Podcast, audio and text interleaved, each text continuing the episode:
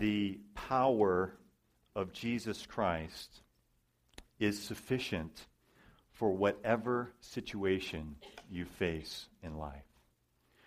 Whether it is a storm, and we have appropriate weather outside for today's passage to give us some feel, not quite the kind of storm in the passage, but whatever kind of storms would come into your life, relational storms, emotional storms, spiritual storms, storms of discouragement.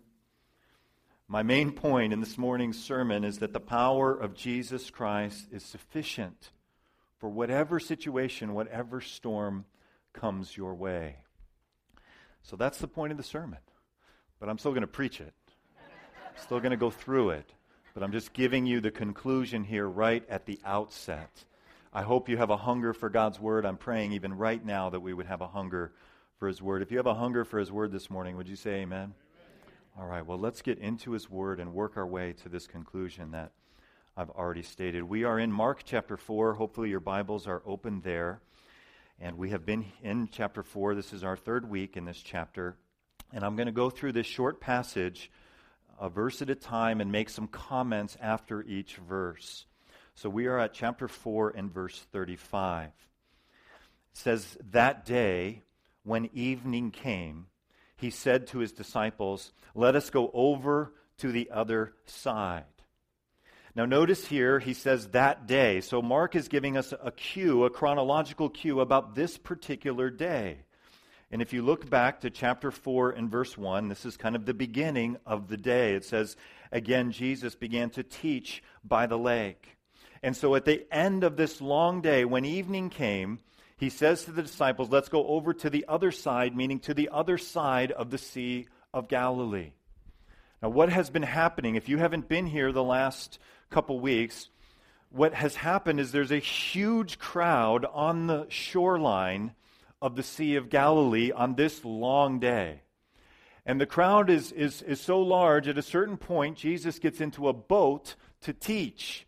So that tells us something about the calmness of the lake and the weather that day, that he's sitting just offshore in a boat teaching. Now the first thing that he teaches is the parable of the four soils. We looked at that 2 weeks ago. So he teaches this, and then at some point there's a break in his teaching, and he gets alone with the disciples and gets alone with other believers, and he explains the parable of the four soils. Those of you that were here, you remember this? You remember what was happening? All of this happened on this day.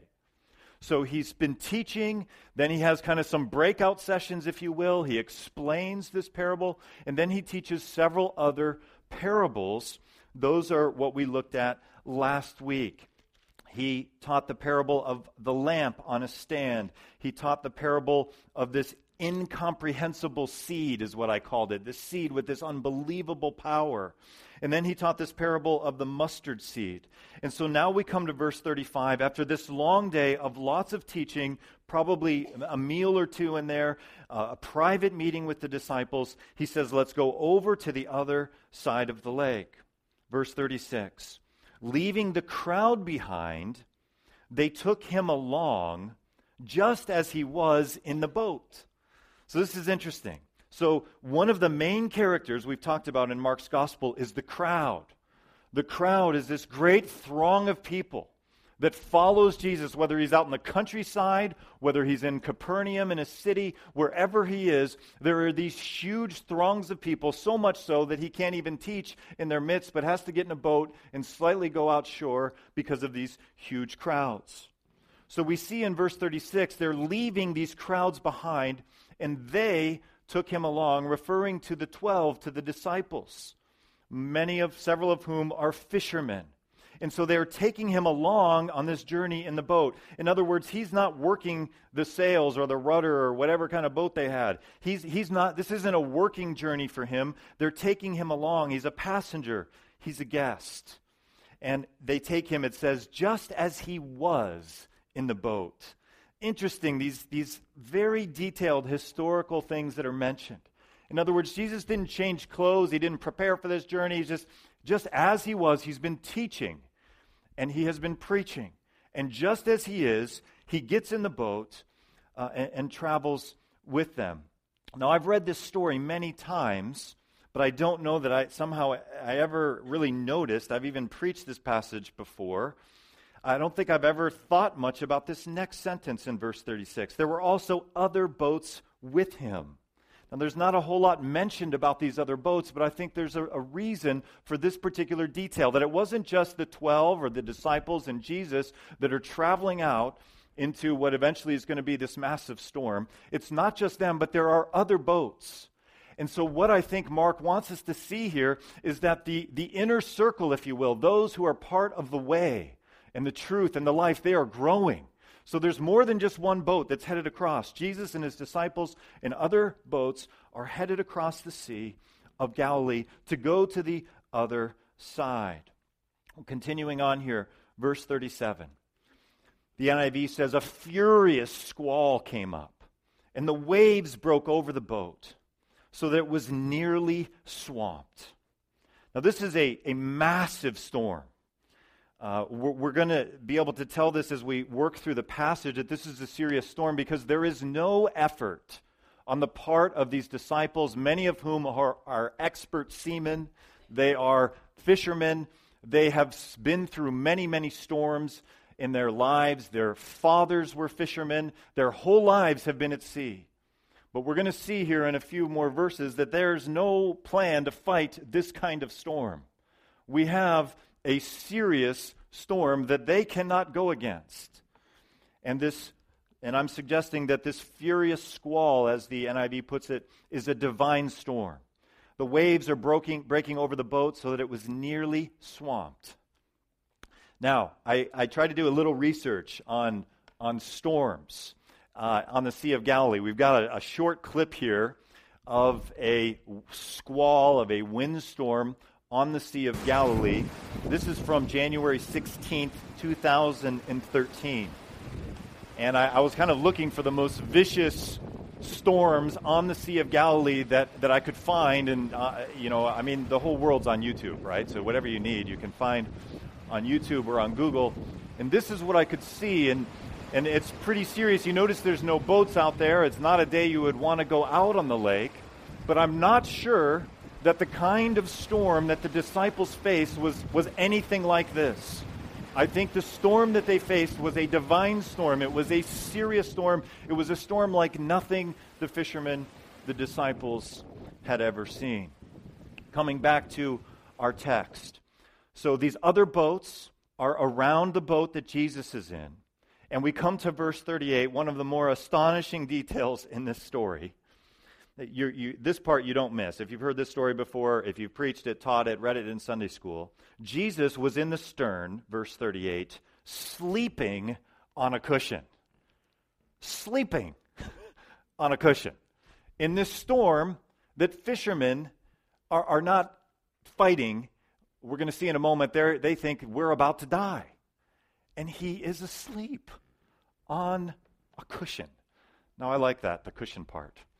I'm going to digress here just a little bit. Can I say this? Sometimes I get in trouble when I get off. So some of us in life have been given more cushion than others to sit on, right? And some of us don't have as much cushion. And so I always get teased when I go backpacking. I always bring these little gardening pads that you kneel on.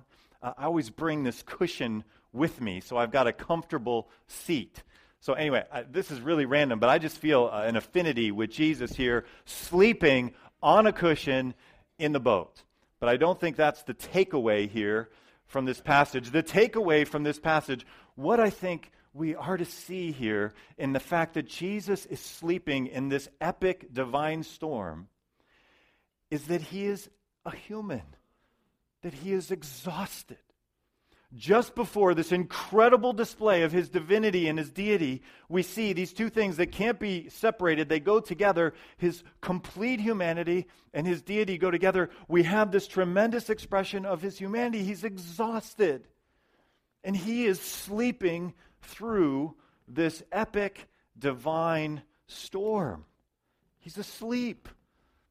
I don't know if that gets you excited, but it just kind of gets me excited that Jesus is so like us. He's exhausted and he's spent and he is sleeping on a cushion in the stern of this boat in the midst of this massive storm.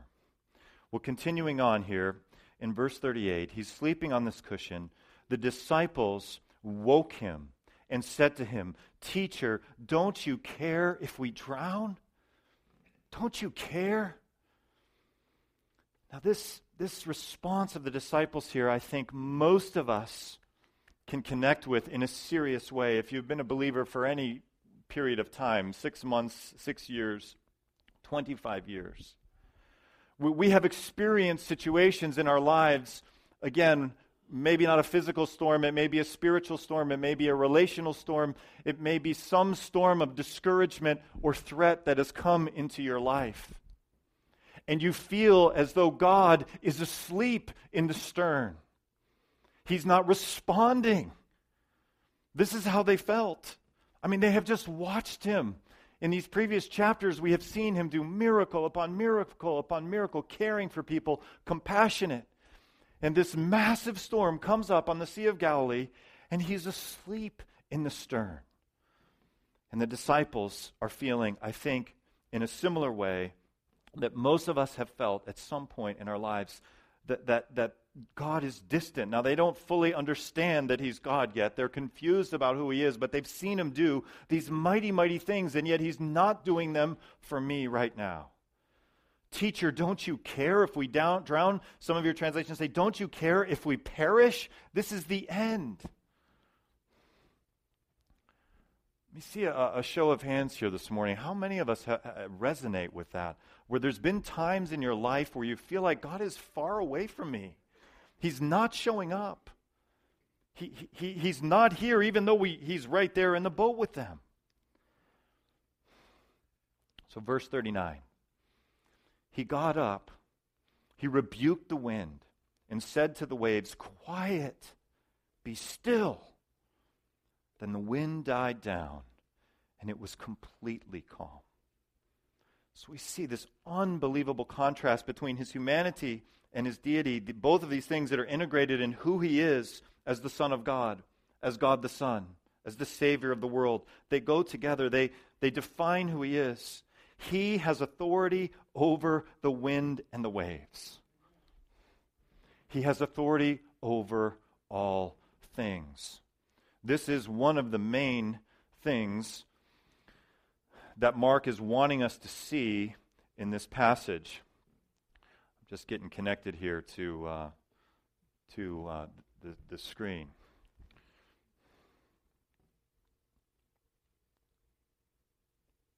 There we go. We're in. So, my first point this morning, coming out of verse 39, is that the power of Christ is multidimensional. Kind of a big word. It doesn't really matter whether you like that word or not, but let me tell you what Mark is trying to show us. This is coming out of verse 39, and it's also coming out of what precedes in chapters 1, 2, and 3. We saw early on in chapter 1, Jesus' authority over teaching. Remember, he shows up and he's teaching at first in the synagogue in Capernaum and then a variety of places. And what are people's responses? We've never seen someone teach with this kind of authority. He's teaching with this massive authority because the scriptures that he's teaching on are writing about him. He is the Messiah. He is the Son of God. And so his power is multidimensional. We see his authority over teaching, and then we see his authority over the demonic realm. Again, in that synagogue in Capernaum, there's a man who's demon-possessed, and in front of everyone, in front of the crowd, he casts the demon out. So he has authority in the way that he teaches like no one has ever seen. He has authority over demons. He has authority over the forgiveness of sins. This amazing description. I just love that passage.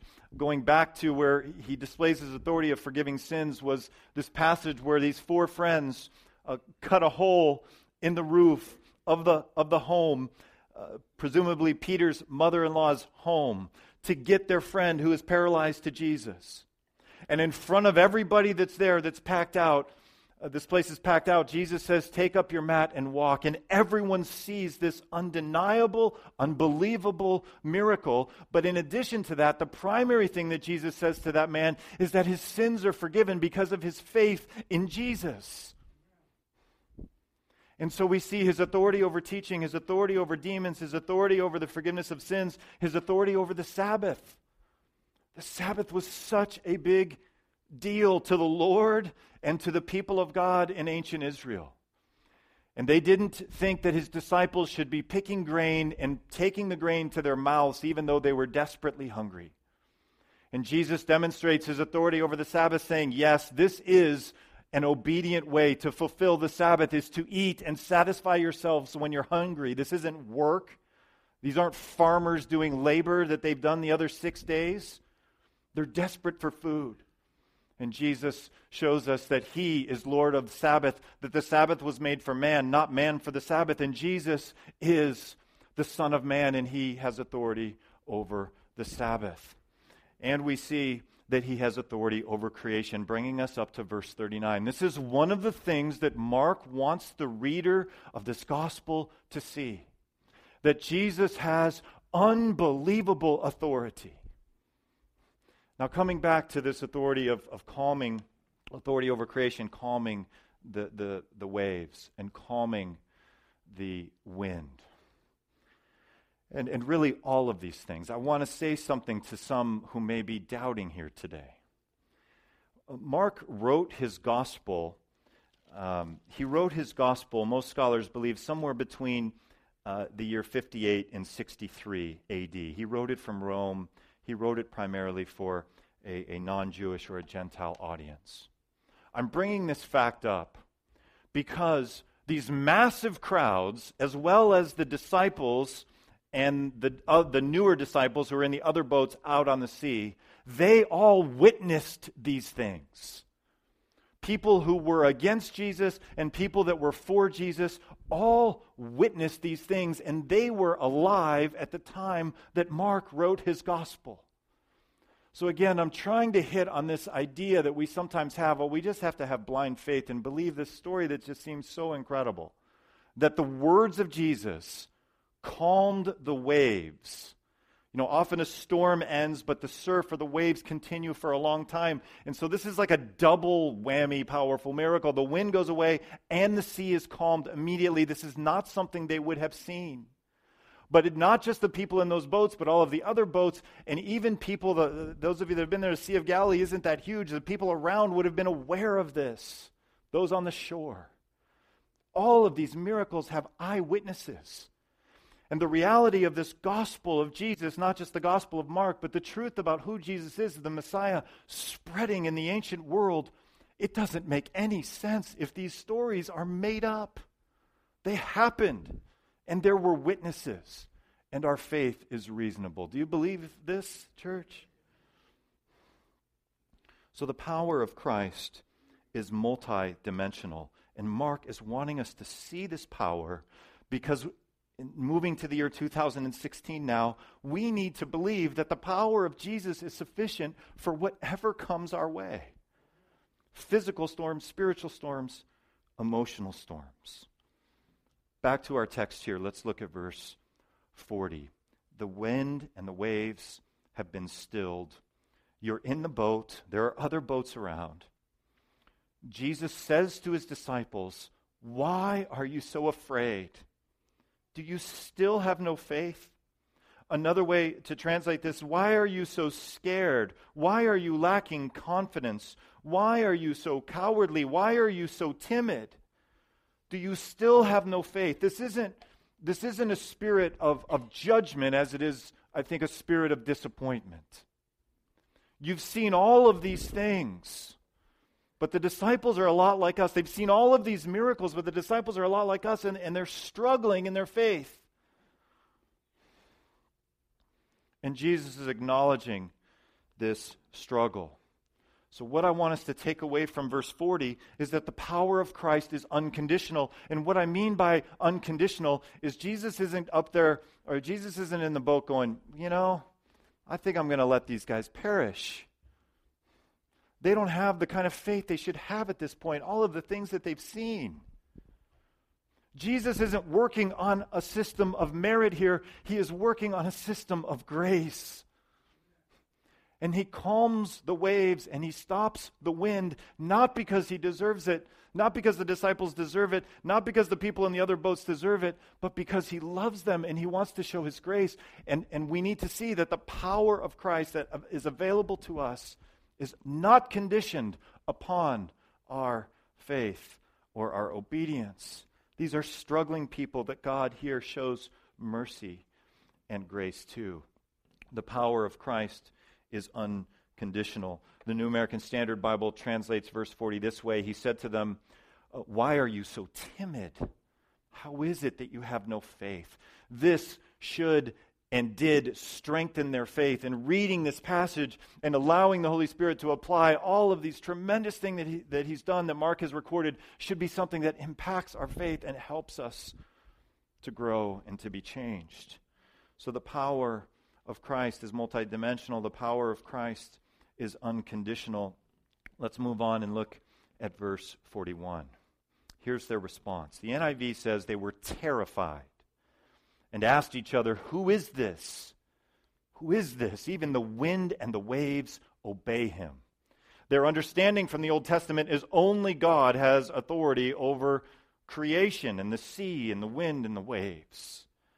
And so they are still struggling with coming to terms of who this miracle worker, this guy who has this tremendous authority is. But their perspective has changed.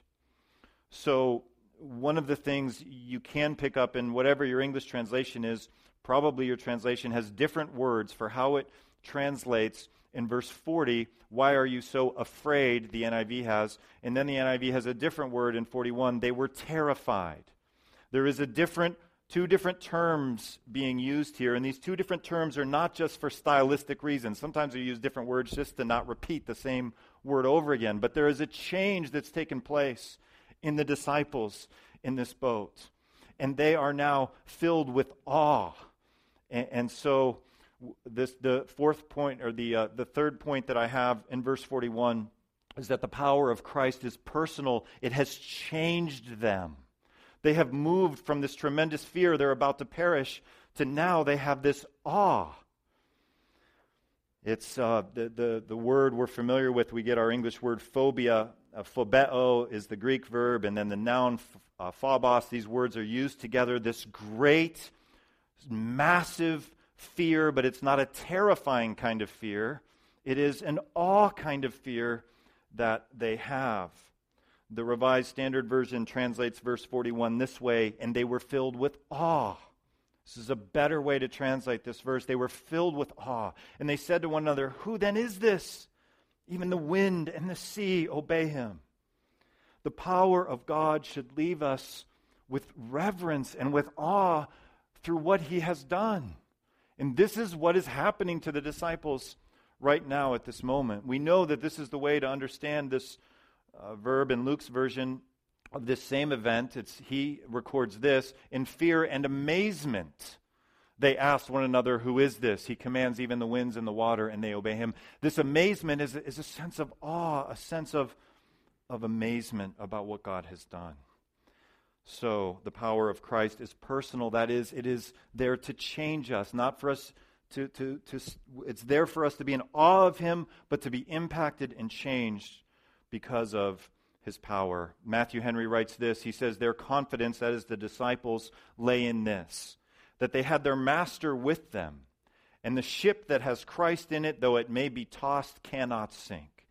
The bush that has God in it, though it may burn, shall not consume." Amen? Now, if you're like me, as I was praying through this passage and reading through this passage this week, if you're like me, some of you are probably thinking, what happens when he doesn't calm the storm and the waves? Matthew Henry writes this about that. He says, "Sometimes when the church is in a storm, Christ seems as if he were asleep, unconcerned in the troubles of his people, and regardless of their prayers, and doth not presently appear for their relief." What about that, Mike? In this story, we love this story because he calms the waves, he calms the wind, and they don't perish. But what happens when we cry out to God and he seems distant and he doesn't answer us? And the storm isn't calmed, but the storm takes somebody out. Maybe someone that we love. So I want to shift gears from this passage now, addressing this heart response. I think a heart response that comes from a study of this passage. And I'm going to go to a place that I go to a lot and I've gone to before. What I'm saying in this fourth point is that the power of Christ is beneficial. And we're going to look at 2 Corinthians chapter 12. I'm going to put it on the screen. You don't have to turn there. We have seen through Mark's gospel the multidimensional power of Jesus, that his power is unconditioned. It's not merit-based, whether we get it or not. It's grace-based.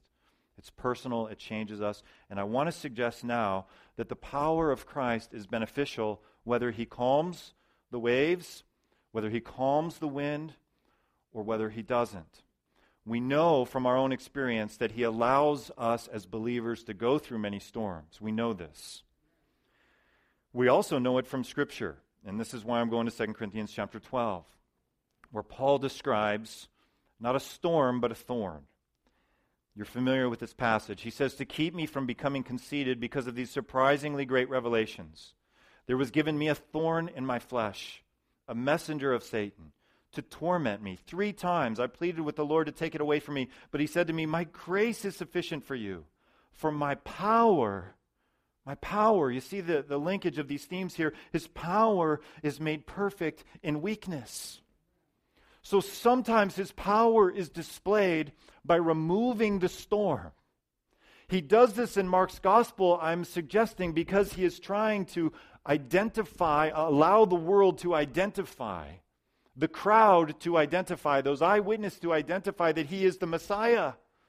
That's one of the reasons, in addition to compassion for the disciples, that he works this miracle. But there are other times, we don't know what the thorn in the flesh is here. I think this is intentionally ambiguous, so this passage is so applicable to us. We don't know what the thorn in the flesh is. There are all kinds of hypotheses. It has to do with Paul's eyes. It has to do with something physical. But the reality is we don't know, but we know that Paul is in pain and in suffering. And Paul is pleading with God for this to be taken away. But the Lord says to him, "My grace is sufficient for you. My power is made perfect in weakness." The passage goes on, and Paul says this, "Therefore I will boast all the more gladly about my weaknesses, so that Christ's power may rest on me.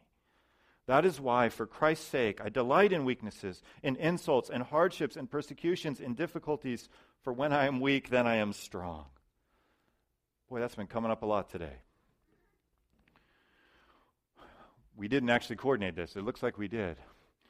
But Paul is saying here that the power of God is on display even when he doesn't remove the thorn. Paul is recognizing this. And we have to recognize that too. And we have to come to terms with this false theology that's out there that would say, well, if you really have faith, he's going to remove that wave. He's going to remove that wind of your life. And he's going to set you sailing smooth. We don't find that teaching alone in Scripture. We do find that teaching in Scripture, and sometimes he does this.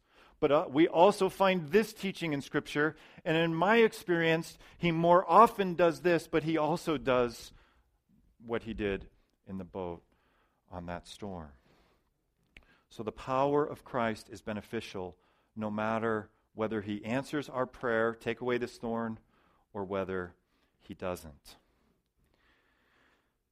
So at this time, I want to invite someone to come up and share a little bit with us of a personal nature of someone who's gone through, we've all gone through storms in life. I don't like to just talk about myself and my own storms or my own victories or my own self. I like to involve you, the body of Christ, and the various things that have happened. So many of you know Chris. Chris, I just talked to her yesterday, asked her if she'd be willing to come up and share a little bit with us. And we're just going to do this in a Q&A format. I could have done this with probably any one of you, but thank you, Chris, for being willing to come up here. You're welcome. So specifically what I'm going to ask her about is a very sensitive and very recent topic. And so I'm thankful for your courage and the Lord giving you strength. But What was it? How long ago was it? It was a year, August 12th. So a year ago, August 12th, your granddaughter just prior to that was a healthy little girl. What grade was she in? She was in... Or how old was she? Seventh grade. She was 12 and a half. Seventh grade, 12 and a half years old. Picture. Just totally healthy. And a few days later, she's in the hospital. And why don't you tell us a little bit about what happened? Amelia was 12 and a half, really healthy, happy, really active kid. But she had something that was kind of secretly lurking in there that none of us knew about. It was a condition in her intestinal tract that caused the bowel to telescope in on itself. And this is something that's seen in children, but usually only in infants. And so it was not suspected when she started having tummy problems. There was a lot of flu going around right at that time. So she proceeded to get worse and worse, and they eventually took her into the emergency room. And when they did a CAT scan, they found that there was a large mass on the bowel. And so they thought immediately that she had a tumor and realized that it was something beyond what they felt they could deal with at Sutter Roseville. So God in his mercy had caused the Children's Hospital to open up that day down in Sacramento. So they... sent her very quickly down there and took her in for surgery. Found on the bowel, there was a really weird lymph node that had attached itself right at that area. The appendix was nowhere to be seen, and there was the beginning of a severe blockage of the bowel. They thought the lymph node was cancerous, but it wasn't, and at one point... my son-in-law said that there were 6 doctors standing around her saying, "We don't know really what we're looking at here." So Amelia made it through the first surgery and was talking with Jen, my daughter, about taking a shower and going swimming and getting a lollipop and all those things that kids think about. And they went to sleep that evening in pretty good shape, and about midnight, her vital signs crashed. And so they went into crisis mode then, and she began to, her body began to fill up with fluids, and so they attempted to get a drain in there, and they attempted to get what they call an AV line, which is the line they put into one of the blood vessels so they can detect the vital signs, because hers were so weak they couldn't detect them. But there was so much swelling, they were unable to get the drain or the AV line in. So they came out and talked to the family and said that they needed to go in and do another surgery. And they were not sure if she would survive it. Let me cut in here quickly. So you've gone from this healthy girl to this message to you and to your daughter and son-in-law who are believers. Yes. That she may not make this. And so prayers are offered. Tell us a little bit about that. Yeah, you know, I was, this was really brutal because the same day that Amelia got sick, my dog ran into me and shattered my leg.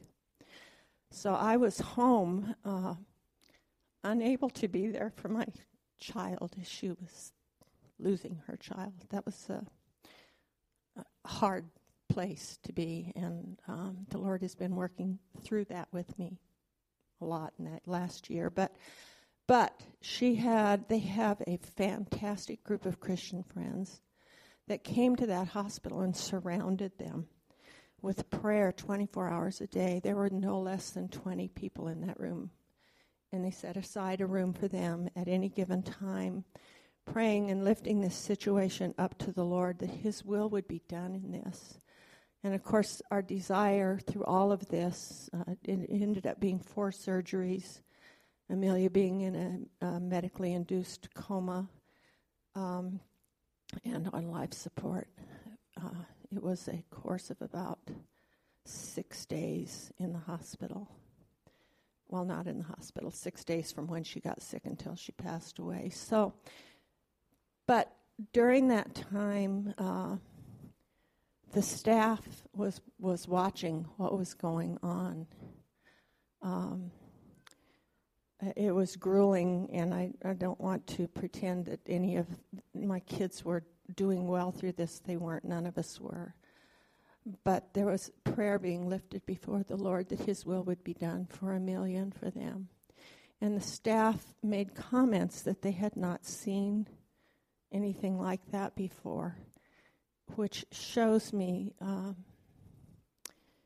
in our hardest things that God never wastes any of that.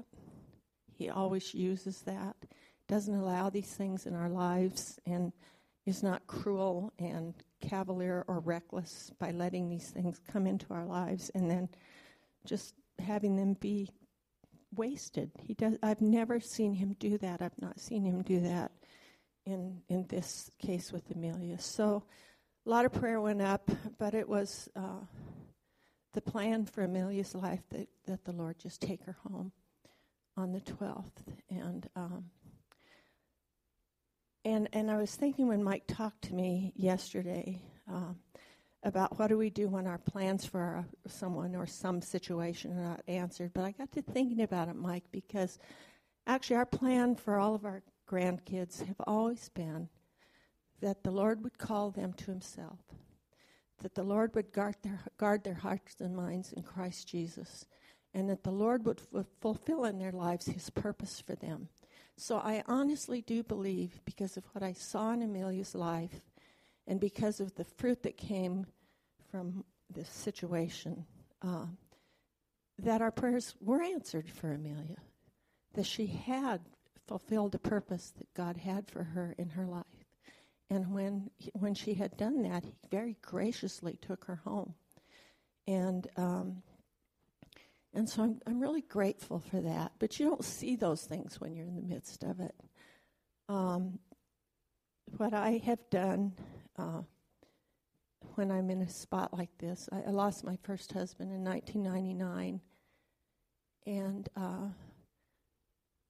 I have reminded myself to look at the character of who God is, because I think the enemy would come against you at a time like that and tell you that if there was a God that loved you, he wouldn't let this happen to you. If God really cared, how could you? He would let you say you love him. Why would he put you through this? And so we can hear those lies, and honestly, they do make sense, don't they? There's some sense to that. There's some sense to that. Like, it's kind of the cosmic what's up with that. And yet, let me come in here with this last question, and then I want to pray for you. So looking back now on this terrible thing that no one would welcome, God's power and grace has been evident. I've seen it in many ways, in so many back then when it happened, and since then. I've seen God's grace and his power at work in you and in family members. So I think maybe the last thing you could share with us is some evidences of his grace and his power through a time where the waves don't go away. Absolutely. The storm, the wind doesn't go away. And yet he's still present. What we didn't want to happen, from our perspective, happened. Yes. This beautiful little girl is gone.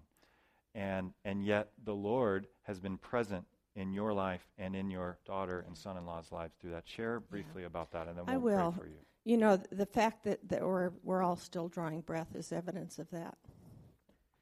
And the fact that our faith is strong is evidence of that. And the fact that our families are knit even closer, and that each person in the family has a desire that God's will would be accomplished through what we've gone through, that he would be glorified and that only he would be seen. And that's not a possible humanly. There are a few verses that help me, Mike. Do I have time to share? Okay. Anybody who knows me knows I can talk way too much. There was dark times during that time, but God always gives you something from his word. You know, I've got this ratty old Bible. It's literally falling apart, and it's got verses underlined and notations and dates written of who God is and has been to us in times that are hard. But I love this. This is out of Lamentations, and it's Lamentations 3, verses 22 to 26, and then 32 to 33, and it says, this is my answer to your question. Because of the Lord's great love, we are not consumed, for his compassions never fail. They are new every morning. Great is your faithfulness. I say to myself, the Lord is my portion, therefore I will wait for him. The Lord is good to those whose hope is in him, to the one who seeks him. It is good to wait quietly for the salvation of the Lord. Though he brings grief, he will show compassion. So great is his unfailing love. For he does not willingly bring affliction or grief to the children of men. And then the other verse that has become a life verse for me, several of them are in Romans 5. And it says, and we rejoice in the hope of the glory of God. Not only so, but we also rejoice in our sufferings because we know that suffering produces perseverance. Perseverance, character, and character, hope. And hope does not disappoint us because God has poured out his love into our hearts by the Holy Spirit whom he has given us. So that's another evidence of this, is just we have not lost hope, and I think that's Amen. Such a great gift from the Lord. Amen. Let's stand. I want to pray for you, Chris. Let's just unite our hearts together and stay up here, Chris. And Jerry, you want to come up here too real quick? And let's just pray for your future, and thank God for his sustaining power in your lives since a year ago August. Let's pray together. Father in heaven, we thank you for our passage today. How great it would have been to witness, maybe from the shore, but to witness the miraculous power that you have in calming waves and wind, and showing compassion to those that were out on the sea that day. Lord, it is much more difficult for us to see your compassion when you allow the thorn to remain, or when we lose a loved one, or whatever it is, the storm that doesn't just disappear from us. Yet we're thankful for the truth in your word that you work through our weaknesses and through our trials, and in some way even call us to trust you and to have hope through those trials. And Lord, I thank you for what I've been able to see in Chris's life, in Jerry's life, and in their extended family's life, in Christian, Jennifer, daughter, and son-in-law. Lord, I thank you for the hope that they have and for the reality of your power being present as they have leaned upon you and maintained hope through this season. We thank you for your power, and we acknowledge it even in weakness, and we pray together in Jesus' name, and all God's people said, Amen. Amen. Well, just remain standing. The worship team can come up. I'm going to have one more slide here. I want you to take a look at the first stanza of this poem entitled The Bag, written by George Herbert, says this, and I'll close with this, and then we'll sing. He writes, away despair, my gracious Lord doth hear. Though winds and waves assault my keel, he doth preserve it, he doth steer. Even when the boat seems most to reel, storms are the triumphs of his art. Well may he close his eyes, but not his heart. Let's we're already standing. Let's sing together and respond in praise.